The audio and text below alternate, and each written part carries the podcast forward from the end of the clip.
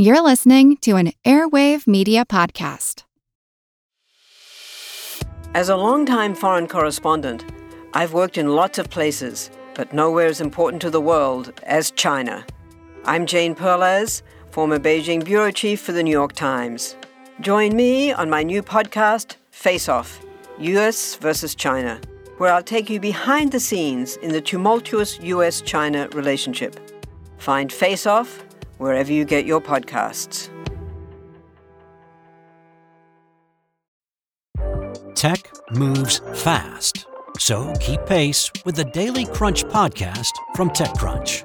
With new episodes every day, this podcast will give you a quick overview on everything you need and should know about startups, new tech, regulations, and more. Listen to TechCrunch Daily Crunch now, wherever you get your podcasts. That's TechCrunch Daily Crunch, wherever you get your podcasts.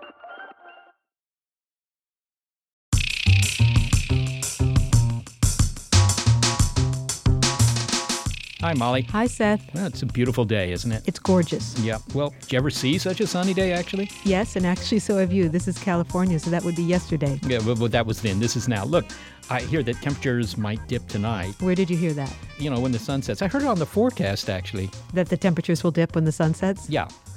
okay, that may happen. You never know, though. Temperatures could go up when there's no sun. Well, it's true. You never know. I mean, it could even rain tomorrow. Could do, could rain. Probably won't rain. Maybe, maybe even a storm. I mean, sometimes the monsoons come early. N- Not here, but somewhere.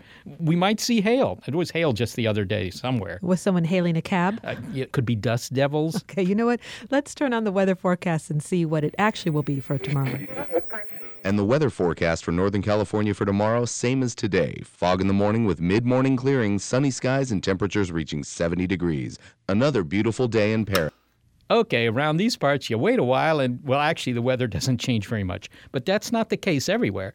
Weather can be the subject of idle talk or serious news. A cold front clashing with a wet warm front can create deadly storms suddenly in just an afternoon. We'll examine the sanity of a man who actually runs towards these storms, not away from them, and also ask whether climate change is bringing about more frequent or more severe weather phenomena. I'm Molly Bentley. I'm Seth Shostak, and on Big Picture Science, Whither the Weather.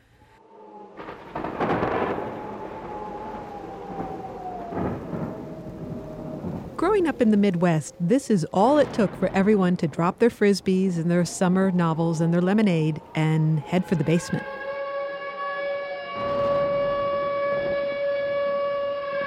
It still gives me chills to hear that sound. In Virginia, Molly, we didn't have tornadoes, but we did have hurricanes. In fact, we still do. Hurricane warning continues for all of Atlantic coastal waters, including Albemarle and Pamlico Sounds. At 6 a.m. Eastern Those storm warnings saved lives, so it's hard to fathom that there was a time, even relatively recently, when weathermen were forbidden to broadcast warnings about severe tornadoes and hurricanes. Meteorologist Mike Smith doesn't just talk about the weather, he does something about it. The founder of WeatherData, his company uses the latest technology to track and forecast the weather so he can warn people. But just a little more than a half century ago, he wouldn't have been allowed to sound the alarm. Luckily, all that's changed. Mike Smith is the author of Warnings, the true story of how science tamed the weather. Since the 1880s, there had been a concern by what was then called the Weather Bureau that broadcasting tornado warnings would cause panic and more deaths than the tornado itself. Now, today, we know that's silly and that tornado warnings save over a thousand lives a year. So uh, this was for tornadoes. Now, tornadoes are very localized events compared to hurricanes, which can extend over, what, hundreds of miles. Was there any injunction against warning against hurricanes? Yes, back in the late 1880s and early 1900s, the Weather Bureau also forbade warnings of hurricanes, and that led directly to the disaster in Galveston, Texas in 1900 when a Category 4 hurricane hit the city without warning and killed between 8 and 10,000 people. And when I say without warning, the Cuban Weather Bureau had warned of the hurricane, had said it was headed to Texas, and the Weather Bureau was so anxious to block hurricane warnings that they blocked the telegraph line coming in from Cuba so the hurricane warnings the Cuban Weather Bureau issued could not be received in the United States. Do, do you have any estimate of how many lives that cost that policy there in that particular case? It's hard to know because in those days we didn't have the infrastructure to say evacuate Galveston, but there's no question that it cost at least hundreds and maybe thousands of lives because there were still trains coming into Galveston during the hurricane, and those trains were washed off bridges full of passengers into the water. So let me summarize the situation at the beginning of the 20th century, Mike. And that was no tornado warnings, no hurricane warnings. A big hurricane hits Galveston, Texas. Up to 10,000 people die. Presumably, this policy of not giving warnings on hurricanes was quickly changed. No, it was not. The Weather Bureau still was adamantly against giving warnings of hurricanes. Gradually, in the 1940s, what we think of as today's hurricane warnings came into being, and those improved in the 1950s and 60s. But then the huge improvement in hurricane warnings came in the 70s and 80s when we had satellite coverage of the oceans. But the ban on tornado warnings continued all the way into the 1950s. Wasn't there somebody by the name of Joe Audsley involved here? Yes, there was. Joe was the Navy's meteorologist at both Iwo Jima and Okinawa during World War II.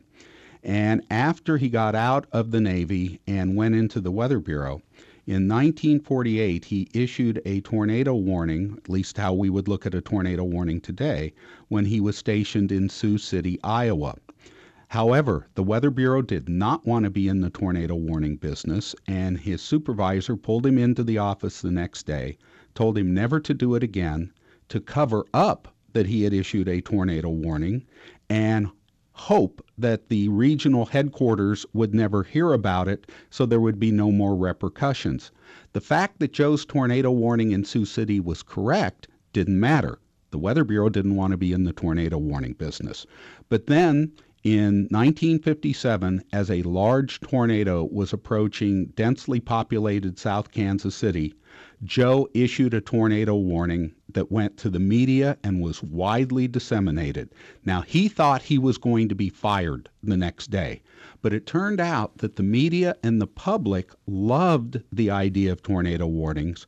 People believed Joe's warning saved lives, and so the Weather Bureau was in the tornado warning business, whether it wanted to be or not, and it wasn't the President of the United States, it wasn't Congress, it wasn't even the head of the Weather Bureau that caused that change. It was one courageous meteorologist in Kansas City one of the earliest recordings that we have of someone trying to warn of a tornado was in Wichita Falls, Texas, back in the 1960s. The winds have picked up considerably in the last few minutes. A we'll heavy TV camera, and boy, TV cameras were not portable in those days, was drug outdoors, and the television personality is outside describing a funnel cloud. 269, the funnel cloud or the extreme turbulence is moving eastward. All interests in that area of the sea. So, in the early days of television, trying to even get a tornado warning on the air was quite a challenge. 1957. Yes. There, there, was a there was a tornado that passed through your hometown in that year. You weren't terribly old then. I understand that this event was seminal in igniting your interest in the weather. Absolutely. I saw Joe's warning on television. And the next day, my mother drove me through the core of the devastated area. This was the 1% of tornadoes that is F5 intensity. 44 people were killed. My kindergarten was destroyed. And I looked around and I said to myself, anything that could do all this had to be pretty interesting. And from that day on, I've known I wanted to be a meteorologist. Well, it, it, sounds like there's at least some good spin-off from a, a, a tornado. you mentioned the metric F5, an F5 tornado. Can you tell me uh, how that metric came to be and what it is? What does it measure? Sure. Back in the 1970s, what is now the Nuclear Regulatory Agency got concerned about tornadoes and their possible damage to nuclear power plants. So they worked with Dr. Ted Fujita of the University of Chicago, who was one of the most extraordinary meteorologists of the 20th century. And Ted came up with a rating scale called the Fujita scale. Probably two thirds of tornadoes are F0 or F1 intensity, meaning that they do about the same amount of damage as a weak hurricane. Then the F2s and F3s account for another third of tornadoes. Those can do a lot of damage. They'll take the roof off your house, they will make your house unlivable. But then it's the F4s and F5s that represent 2.5% of all tornadoes that disproportionately cause deaths and also tremendous damage, such as the memorable tornado that destroyed the entire town of Greensburg, Kansas in 2007. But an F5 tornado is so intense that even if you're underground and in shelter, survival is not assured. For example, in the Greensburg tornado, you had the terribly tragic story of the tornado being so strong that it ripped up the metal guardrail from US Highway 54 threw it through the air. It went through a home's roof, then down through the floorboards and into the basement where it killed a woman. There's obviously an enormous amount of energy that's concentrated in a small place when you have a tornado. Uh, where does that energy come from, and how does it get so concentrated? It sounds like it violates uh, the, the increase in entropy in nature to put all of it in one spot there. You know, that's an excellent question, Seth. Let me try to answer it for you every cubic foot of air has at least some moisture in it. And those cubic feet of air get brought into what's called a supercell thunderstorm. And your F4 and F5 tornadoes all come from supercell thunderstorms. When the moisture in that air turns to rain, it gives off energy. And I've done some calculations that are in my book, Warnings The True Story of How Science Tamed the Weather and you'll find out that every minute it produces one and a half times as much energy as the Hiroshima atomic bomb. One little bitty gram of air, when it turns to moisture, the moisture contained or the humidity contained in that air, isn't very much. But when you turn it into trillions of grams being processed through that thunderstorm, the amount of energy is absolutely remarkable. Is there anything that uh, we can think of that, in fact, is more energetic? Another phenomenon here on the surface of the Earth? I'm... In terms of geographic and total energy, a hurricane would have more energy. But in terms of concentrated energy, there's probably no more violent phenomenon than a supercell thunderstorm with an F5 tornado. Let's look at hurricanes for a moment because uh, they seem to be in the news more and more frequently. What's your assessment of the tracking of the 2011 Hurricane Irene that came up the east coast of the United States? Absolutely superb. The forecasts of Irene were amazingly good four days out. You know, it used to be we were really happy. And when I say used to be, I'm talking 20 years ago. I'm not talking 50 years ago. 20 years ago, we were happy if we got landfall correct 24 hours in advance. In this case, we nailed it four days out. And if you go back and look at my blog, uh, you can go to my website, mikesmithenterprises.com, and click on uh, blog and, and track the storm. You can go back in time and do that. You'll see we were accurately warning Vermont, New Jersey, North Carolina of torrential rains and record flooding. We were saying that the main effects were going to be inland. The meteorological profession nailed that storm four days in advance. The improvement in the quality of storm warnings over the last 10 years is remarkable. Mike Smith, thanks so much for talking with me. My pleasure. He's not inclement, but Mike Smith tracks weather that is, and he also writes about it in Warnings, the true story of how science tamed the weather. Coming up, when most of us scramble for the nearest basement, the guy you'll meet next grabs his camera, his car keys, and drives into the very center of the danger. He follows his shot of adrenaline with a storm chaser. Whither his sanity. Whither the weather on Big Picture Science.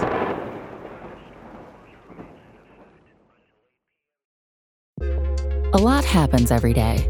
Cut through some of the noise by listening to What's New with Wired, a podcast that provides in depth coverage on technology and culture.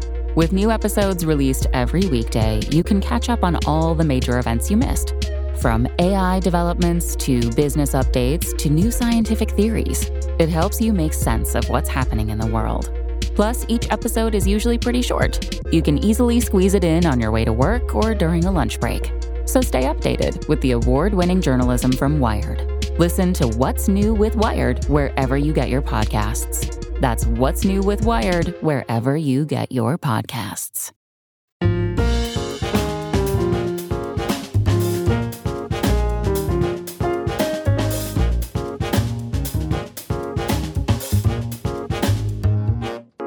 This is Big Picture Science, and we're talking monster weather events.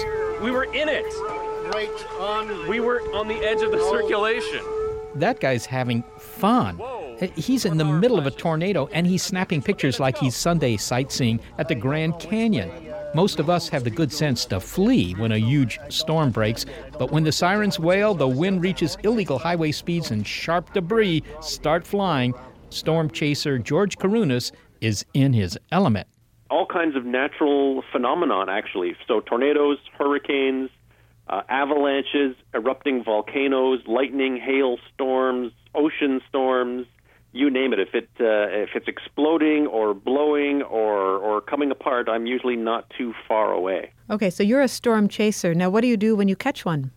well, we don't really catch them, but what I do is I document them. So photos, video, and years ago, I decided that the purpose of my life was to track down the most extreme forces of nature, document them, and then share what I have seen with as many people as possible. When I was a kid growing up, Jacques Cousteau and Indiana Jones were my two biggest heroes. Now, I wonder if you could describe for us what the sky looks like when a funnel forms, when the tornado funnel forms. A lot of people think that when a tornado forms, it looks like the movie Twister, and it actually doesn't. Twister didn't do it justice. It actually is more dramatic than what Hollywood has portrayed, believe it or not. When there's a, a supercell thunderstorm, these storms can be twice the height of Mount Everest. So we're talking 60, 70,000 feet high sometimes, rotating like a top, looking like the mothership from the movie Independence Day. You can see this rotation in the cloud, and it gets black as night, sometimes a dark green color from the hail. That's actually the light refracting off the hailstones that are suspended up inside this monstrous thunderstorm. And all that energy is concentrating and spinning down onto this one point, hopefully out in a farmer's field, not affecting anybody. But just to see that energy and feel that power and actually hear the sound of a tornado grinding away. It's just, it's awe inspiring, sometimes frightening, but always spectacular. How close have you gotten? there was one night just outside of Oklahoma City back, oh, maybe eight years ago. I can't even remember exactly. And a tornado touched down at night, and I knew it was close by. I could see on the radar that there was a tornado coming but I couldn't see it with my own eyes until it was too late. The only clue that I had was the wind shifted dramatically, and all of a sudden, electrical transformers started exploding beside my car. Pieces of debris, like two by fours, bits of siding, garbage cans, started flying through the air.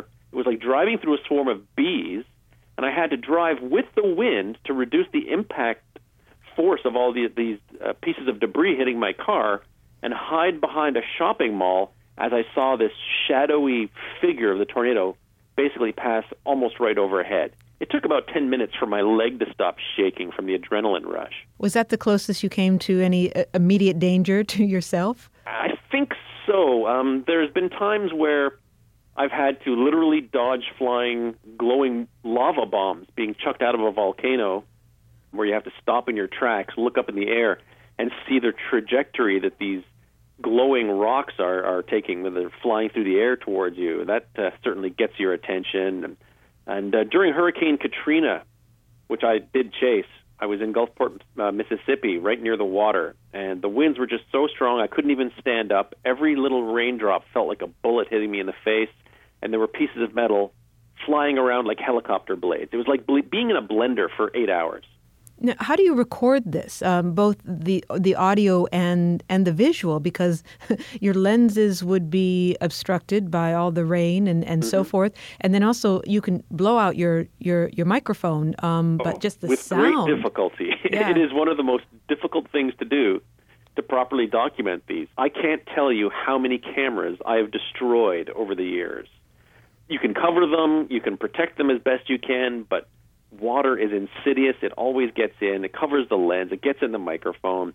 And the worst is salt water. Just when you're in the storm surge, these waves from the hurricane that are pounding the shore and moving a quarter mile inland, flooding out the entire area.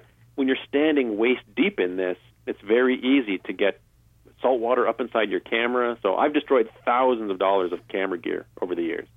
Now, tornadoes and hurricanes get a lot of attention, of course, because of their enormous destructive power. But you also chase lightning storms, and, and we do forget that these are not only brilliant storms, but they can be quite dangerous. How close have you come to a lightning strike? There have been instances where I've felt the hair on the back of my arm actually start to stand up. And when you feel that, that's when you know that there's going to be a lightning strike very, very close by. And I've had them hit literally right across the street from me. And uh, if you ever feel that sensation, that's the positive charge in the ground actually traveling through you, and you're about to become a human lightning rod. And when you get 100 million volts at 30,000 amps that burns five times hotter than the surface of the sun, it's the kind of thing that, uh, well, you won't hear the one that kills you. So if you ever experience that sensation, get indoors as quickly as possible. Is it true that lightning never strikes twice in the same place? Completely untrue. Actually, the CN Tower here in Toronto, where I am, gets struck between 70 and 100 times a year. And can you predict where lightning is going to strike? So if you're if you're driving into a storm and you see the lightning storm on the horizon, are you able to pick out the objects that you think will be targets? Not at all. As a matter of fact, it is so incredibly random that it's one of my biggest fears. I spend a lot of time in these storm environments outside the car, standing next to a metal tripod in the rain with lots of lightning crashing around. And we have to determine how safe it is. We can never tell where the lightning is going to hit, but we can determine how much lightning there is and, and how close it is. So when the threat is too high, we get back in the car. But you can never tell where that first one is going to strike. You know, George, you mentioned that you filmed Hurricane Katrina, which leads to the question of when the storm for you becomes more than an awesome display of nature's power to become an instrument of deep human suffering and pain. Indeed, it is. And that's a challenge for me. Uh, the way I look at it is like this these storms are forces of nature, they are natural phenomena. They only become natural disasters when they affect human populations. I'm there to document the phenomena, not necessarily the disaster. However, if that hurricane does end up hitting a community, I will be there to document it. And if there's someone who needs help and I'm there, that's the end of the chase. And actually, when the tornado hit Joplin, Missouri, and wiped out the town, we stopped the chase. We were right behind the tornado. We had to stop and lend assistance to about a about a dozen or so 18-wheeler trucks that had flipped over on the highway. So when when there's an emergency situation, we stop being storm chasers and become first responders. So there's always that humanitarian aspect that uh, that kicks in when it's needed, but uh, I certainly don't like to see it. I prefer to see these storms affecting no one, but of course that's that can't always be the case. George Kourounis, thank you very much for talking to us. My pleasure. Faster than a speeding bullet is how George Kourounis likes his gale force winds. A man with more daring than sense, with a remarkably steady camera hand, and a guy who likes a climatic ending. George Kourounis is an explorer and storm chaser. You can find a link to his exploits on our website, bigpicturescience.org. Well, chasing tornadoes and hurricanes may not be everyone's cup of tea. Some daredevils go for the real weather thrills. Okay, team, that's our call to respond. Somewhere there's a dew event, but we don't know where or the precise moisture content. Gary, instruments on. On. Do you have a dew reading? I do, or I will. Keep at it. Molly, meanwhile, remind us of dew process. Do you have it? I do. Dew point temperature, point at which air must be cooled for it to be saturated with water. Higher dew point temperature, higher the humidity. And incidentally, the curlier my hair. And you do have a 1970s Elliott Gould do right now. Hmm, well, this could be big. Go on, Molly, go on. When air temperature and dew point are the same, well, do you need me to continue? I do not. We know what's next. Do up your galoshes, everyone. Let's do this. Remember the size of the water droplets on the grass back in 94? Gary, that's past due. Focus on now. We need to get this on video. We gotta do due diligence. Duty calls. Do we have to? I'm scared. It's dewy out there. Do you or do you not want to be a dew chaser? Yeah, yeah, I do. Ever since water condensed on my soda can, I'm ready. Let's do it. Goggles down, instruments on. It's do or die.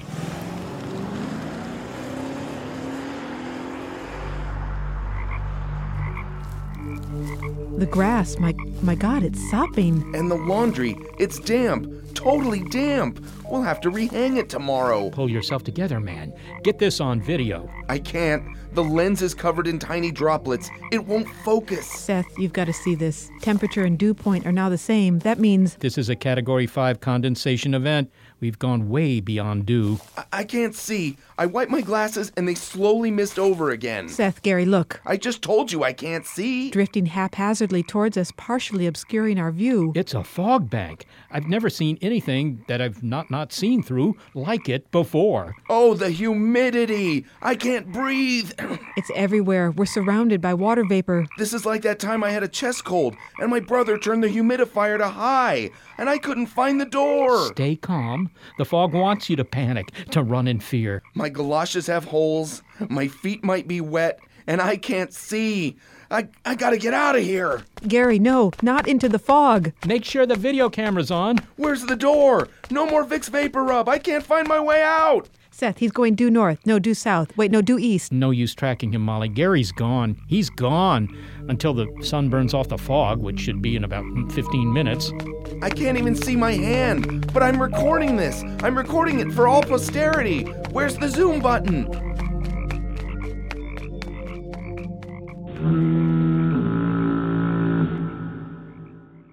Speaking of the sun, severe storms are not limited to this planet. But, Seth, before we get to that, is there weather in space? Well, it's not the kind of weather we're used to here on Earth, but all you need for weather is a little bit of an atmosphere, just some gas, and there is a little bit of gas in space. Is it storms or winds, or what form does it take? The weather in space takes the form of winds mostly.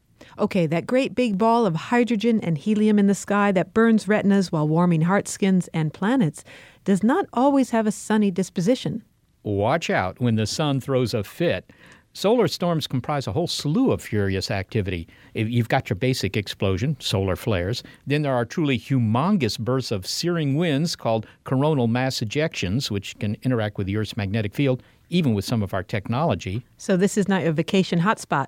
You know, the travel costs are high, but new scientific tools can help tip us off to these solar tantrums. And a good thing, too, because they have consequences for our gusto grabbing, plugged in electromagnetic lifestyles. That's why astrophysicist Jeffrey Scargle says there's nothing prodigal in studying this sun. NASA's telescopes in orbit around the sun and in, around the Earth, pointed at the sun, measure activity and see bright flashes of light, measure magnetic field changes. Even gamma rays come from the sun. The, the Fermi Gamma Ray Telescope is observing gamma ray flares or storms on the sun. The, the most dramatic of these events are things called flares. They're sudden brightenings, release of magnetic field energy in a very sudden thing that may last for only a few hours and send plasma into space. There's things called CMEs or coronal mass ejections where a lot of matter is thrown into space. And what I mean by plasma in this context is gas, ionized hot gas, not blood or the subject of blood transfusions. So, just by looking at the sun, you can see these storms taking place. What's the appeal of studying them? I mean, I can imagine that for I don't know, a theoretical uh, physicist or something, there might be some interest in that. But does it tell us something interesting about how stars work to, to look at these sort of surface phenomena? Isn't that like trying to understand how people work by looking at their skin? Well, of course, we learn a lot about stars and stellar activity and comparing our sun with other stars, but in a practical sense, it's much more important than that because this activity on the sun does have effects on the Earth. And in fact, we're now in an era in terms of culture and technology where we're much more susceptible to these effects of the sun than we ever have been. This is because the solar storms can cause disturbances in communications, communication satellites, the cell phone communication, for example, electric power systems can be disrupted. There's a famous example of a um, solar flare that caused a Canadian power grid to go down decades ago, but that could happen again. In fact, right now is a crucial time because the sun's activity is increasing. This 11 year solar cycle is on the way up toward what's called solar maximum. So, in, in, roughly a couple of years from now, there'll be a lot more activity in the form of these flares, and we need to know what's possible effects those are going to have on communications and power and other activities on the Earth. I occasionally hear people talking about a coming solar superstorm in the year 2013. Is this a real weather report for the sun? Uh, no, it's it's a statistical prediction. It's like saying it may rain in the next few days. We know that the activity in the sun is building up to a, a maximum, and we know that generally speaking, there's more flares and more geomagnetic storms and things that affect the Earth in this period of time. But it's a random thing, and we can never predict any one event. Can we defend ourselves against this? Is there anything we might do to mitigate the effects of a solar storm? You know, put umbrellas over our communication satellites or something? Well, that's a big question. That's a technology question. I think probably communication systems and power systems could put themselves in a safe mode in some sense if they know something is headed toward the Earth. And that is one exception to what I said about predictions. Because the effects take a while to come from the sun to the Earth, when we see a flare in terms of light output, which arrives immediately, we can say a few days later there's going to be a geomagnetic storm, excess aurora borealis, uh, possible effects on communications, and get ready for that. So there is a warning time, a, a bit like a tsunami and an earthquake. Jeff, do we have any evidence that this sort of activity, solar storms, occur on other stars? I mean, is this something that ET would have to worry about too? Yes, indeed. In fact, other stars are generally speaking more active than the sun. And that's no accident. It's not just luck that we're on a relatively quiet star, that our planet is around a relatively quiet star. That's probably why life originated on this planet is it's not one of these more active stars. The change in brightness of the sun due to all this stuff is less than a tenth of a percent in terms of random changes from day to day. So it's a very tiny overall effect. So think of it as the sun is a very quiet, benign environment to be in, hence that's why we're here in a sense. But now that we're exposing ourselves and sending these things out into space, we are suddenly different. We are now doing stuff that could be affected by this relatively low level activity. Jeff Scargle, thanks so much for uh, talking with me. It was a lot of fun. Jeffrey Scargle is a research astrophysicist in the Astrobiology and Space Science Division at NASA Ames Research Center.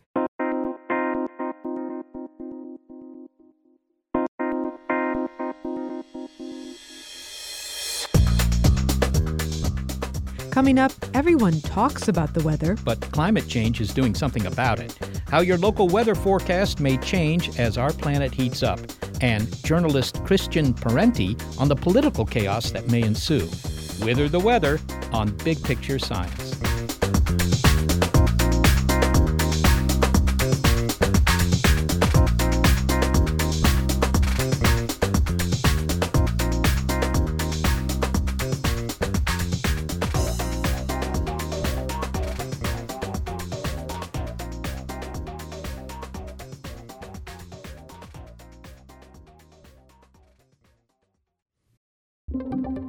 Wired Science, you can geek out all you want. It's a podcast for anyone obsessed with math, science, space, biology, or technology. And it provides in depth coverage on current news and discoveries.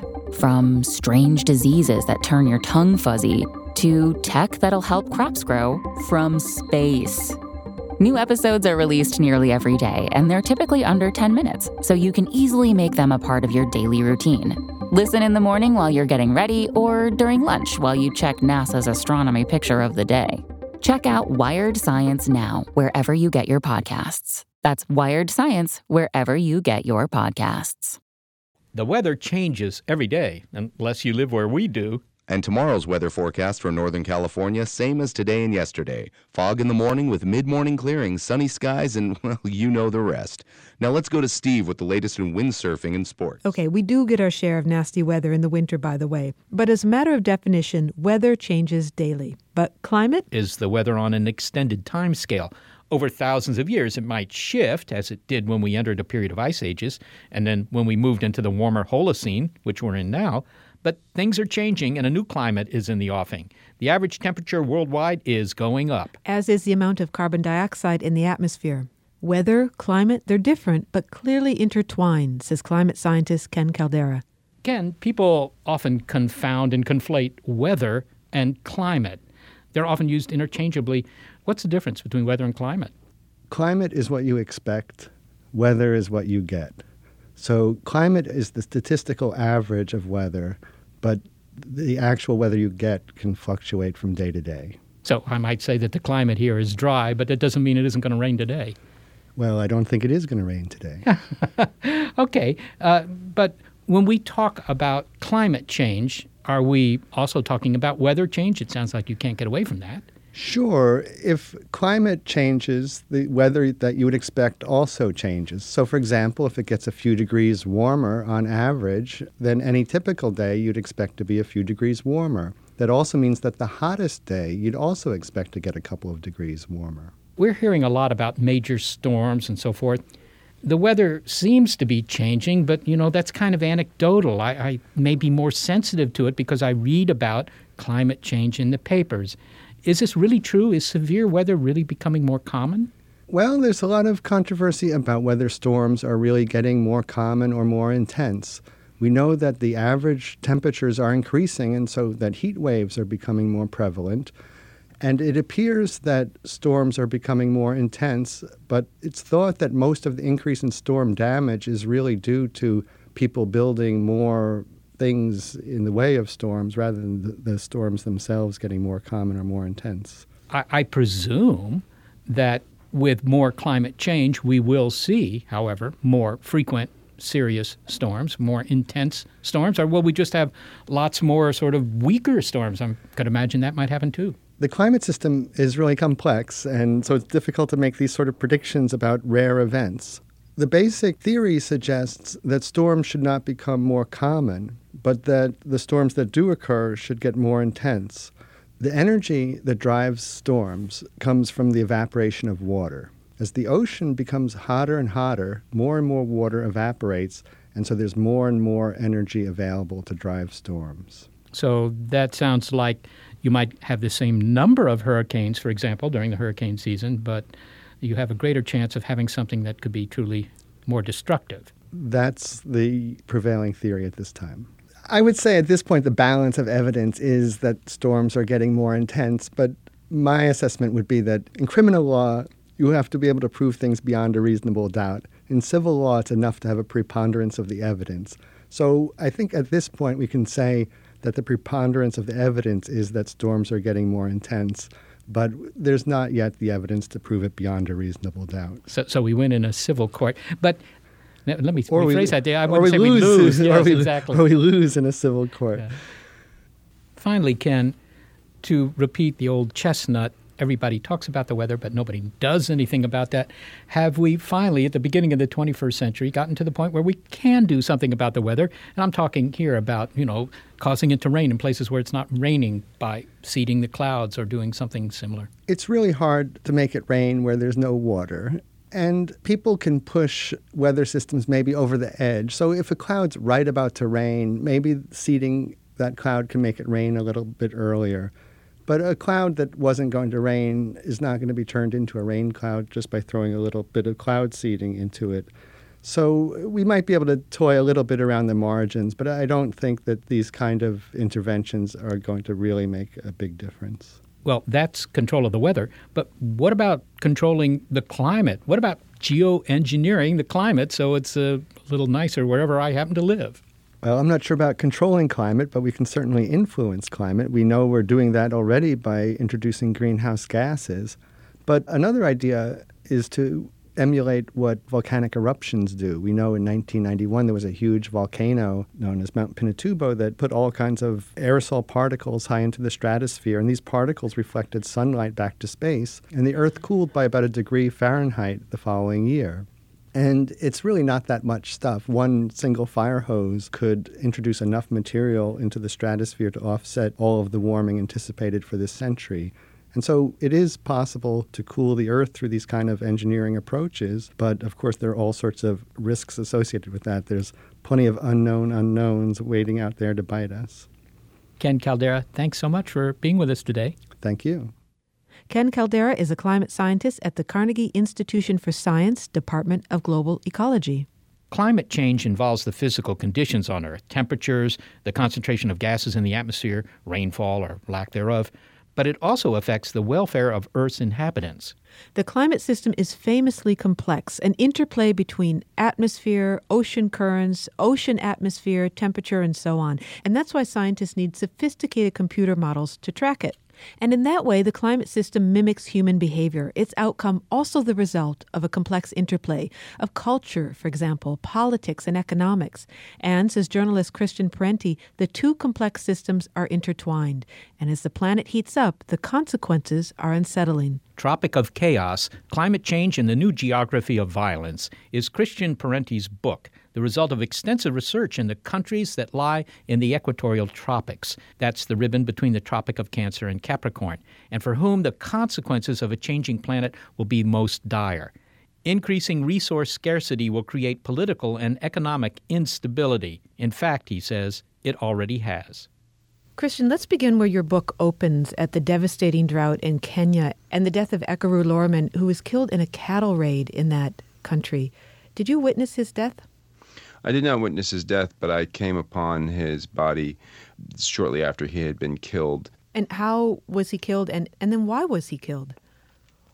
He was killed because a neighboring tribe, the Pokot, had come down to raid the cattle of the Turkana people, of whom Ekuru was a, a, a member. And he was killed by uh, AK 47 rounds. And what happened was the Pokot came down out of the Karasuk Hills to raid the cattle that were clustered around a water hole, which made them a, an attractive and appealing target. Because of the drought, the Turkana have had to concentrate their cattle around the banks of the Turkwell River and around the few remaining water holes, so it makes them easy prey for their neighbors. So this had been a series of ongoing raids day after day. While it's difficult to reduce the complexity of what is going on in the area, you are making a connection, and it's the one that you that frames your book between Ekuru's death, civil unrest, and, and climate change. And, and what is that connection?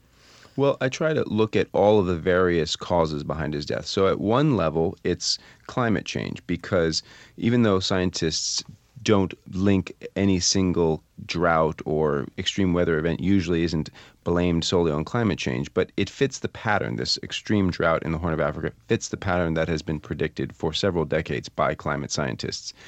So that's one cause. It's creating scarcity on the ground. There's not enough food for the cattle, there's not enough water, there aren't enough cattle because the cattle are getting sick and dying. So, to adapt to these conditions, people are turning to whatever means they have at hand, which happen to be cheap weapons left over from the Cold War. But then economic restructuring over the last two years, as mandated by the World Bank and IMF, has been pushed on developing economies, indebted developing economies such as Kenya has meant that the state is required to withdraw. So, in the face of the drought, there aren't sufficient programs of assistance for people like Ekuru Lorman to fall back on, so they fall back on the guns. Was Ekuru killed because he was trying to steal someone else's cattle, or was he trying to get access to water for his own animals? He was guarding his own animals that were near a water hole and also sort of near the banks of the Turkwell River. And so he was defending his cattle, and the, the Pokot were the ones who were on the offensive. Now, there's a crippling drought in Kenya right now. I wonder if you could describe the landscape as you stood there near the spot where Ekuru was killed. What, what does it look like? It looks a little bit like Nevada, maybe. I believe that before the drought it would not have looked like that, but the color scheme is you know desert. It's a semi-arid region that is now badly desiccated, and um, there are also sort of very dramatic sudden rock formations that come up out of the the plains. But, you know, one of the really disturbing features is that the acacia trees and all of the shrubs are just entirely bleached out and dead. And so they look, a lot of these trees look like standing driftwood. They have a kind of like grayish blue sheen to them, baking in the sun for so long. But there's some water there because that's where Ekuru was taking his his herd, and the water comes from the glaciers on Mount Kenya. Is that right? Right. Well, the the water comes down out of the mountains around Mount Kenya, yes, and on the, off of the glaciers of Mount Kenya, and also out of the the mountain on the border with Uganda, and it is a thin, muddy river, rather swift, running through what, due to the drought, is essentially a desert. Now, Christian, there's always been famine, and um, Kenya is not new to this phenomenon. And in fact, in 1997, the Kenyan government declared a state of national disaster due to famine. So, how have drought patterns changed and the resulting famine across the region in the time since then? The droughts in Kenya seem to be coming more quickly the meteorologists in Kenya that I spoke with and the farmers and pastoralists say that they used to expect drought once every 10 or 7 years and that it has over the last 30 40 years drought cycle has accelerated. So they've had drought out of you know one out of every two, one out of every three years in much of Kenya. And Kenya has very locally variegated weather patterns. An interesting thing that's going on is that actually the overall level of precipitation in Kenya has been going up over 30 years. But the pattern of the rainfall is that it's coming down all at once in these sudden deluges, which lead to flash flooding, which don't help the situation of the drought at all and even exacerbate it by washing away topsoil. We spoke with a climate scientist earlier in the show, Ken Caldeira, and he takes a characteristically cautious scientific stance on whether we are actually witnessing more frequent or more extreme weather events by saying that, in theory, this is what is supposed to happen. But it sounds like you're taking the position that this is happening now, and, and not only that, that we are seeing civil unrest because of it. Yes, I mean I am not a scientist, so I defer to scientists on on those debates. But it seems pretty clear that there's a, an increase in extreme weather in many parts of the planet, and my main argument is about trying to unpack exactly how that translates into increased political and social violence. I mean, one could argue endlessly about the the larger cycles of the planet, whether or not this set of droughts is caused by anthropocentric climate change or would have been happening anyway. But I think overall, if we, you know, science is pretty clear that the general pattern worldwide is that we are forcing changes in the climate due to our burning of fossil fuels. Now, why is it that the violence or the chaos, as your book titles it, more likely in the area between the Tropic of Cancer and the Tropic of Capricorn, these equatorial regions? Why is that the area you're focused on? That's the region where you find more civil war, state failure. But the, what it means is that there are large populations in the global south who live close to the land, and they have very little margin of error. In a more in, industrialized economy, there's more margin of error economically. So, you know, you, there's very bad droughts and flooding in Australia but the economy is industrialized and developed and the state functions. And so there are resources for people to fall back on. In a place like Kenya, for a, a pastoralist like, like Ekuru, they live at the mercy of the immediate climatic conditions around them. Now, Christian, you talked to farmers in India. You talked to them one on one. What did they say about what was happening with the weather? What was their experience? And, and were they aware of climate change per se? They were very aware that there was less rain and that their region was becoming drier and drier. They were not aware of climate change. They did not uh, they did not know about the relationship between CO2 and temperatures uh, on the earth's surface. Their theory of why their local environment was falling apart was based on deforestation and because it was very empirical. I mean this was their experience. There used to be 30 years ago the rains were more regular the rivers were healthier and there were more trees. And so that's what they could see. They could see some immediate empirical cause and effect between cutting down trees and there being less moisture in the environment. And they're they're correct to some extent. I mean, that is part one of the dynamics locally, but that's actually not the driving force. I mean, the driving force is the disruption of the monsoon, which is linked to climate change uh, at a global scale. I wonder if you're able to take your analysis and some of your definitions and apply them to areas of the world outside the band that you focus on, the ribbon around the central midsection of the planet. And would you consider that those people who were forced to leave New Orleans after Hurricane Katrina, or even who lost businesses on the East Coast during Hurricane Irene, would they be also considered victims of climate change and would they be considered climate refugees?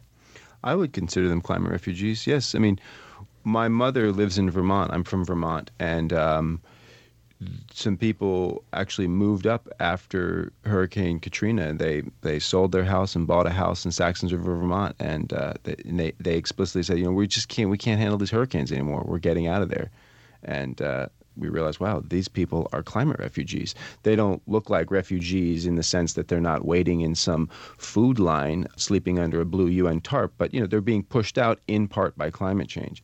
Well, finally, Christian, I wonder if you could provide some hope in this grim picture that you've portrayed here, and I wonder where the solutions are and where where you do see hope. Well, I think that you know we have to work on adapting to the amount of climate change we're locked in for, but that the most immediate thing is we have to mitigate the problem. We have to reduce greenhouse gas emissions by switching from fossil fuels such as coal and oil to energy sources such as wind and solar. And that transition is underway. In China, the clean tech sector is growing by leaps and bounds. And so too in various European economies like Portugal and Germany.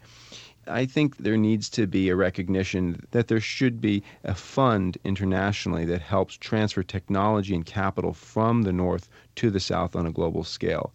I mean, the good news is this transformation is underway. The U.S. is one of the one of the places where we're dragging our feet on this, but the transformation away from fossil fuels is underway. The problem is it's just not happening fast enough. Christian Parenti, thank you so much for speaking with us. Thank you very much for having me on the show. Christian Parenti is contributing editor of The Nation, visiting scholar at the City University of New York, and author of Tropic of Chaos Climate Change and the New Geography of Violence.